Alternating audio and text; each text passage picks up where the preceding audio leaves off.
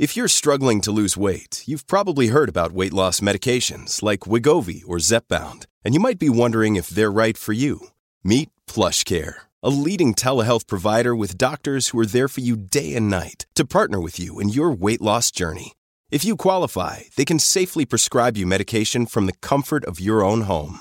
To get started, visit plushcare.com slash weight loss. That's plushcare.com slash weight loss. plushcare.com slash weight loss.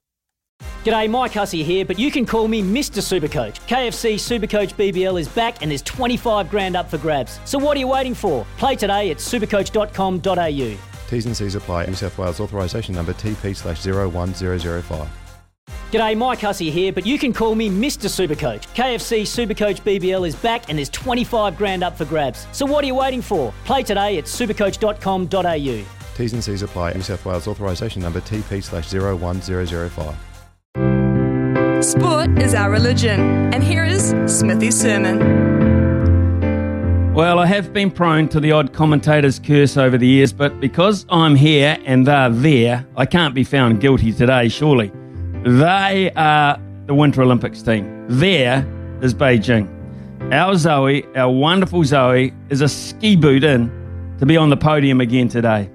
The girl was born to snowboard, the girl was born to fly. It's a beautiful thing and she possesses that one commodity in sport, life really, that sets the great apart from the good. She's got time. Zoe has time. The judges see it, the keen eye can see it. She makes what seems difficult for so many seem so easy for her.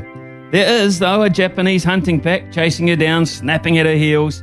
The grand finale will be some viewing, but if I could be able to do so, I'd be backing her in.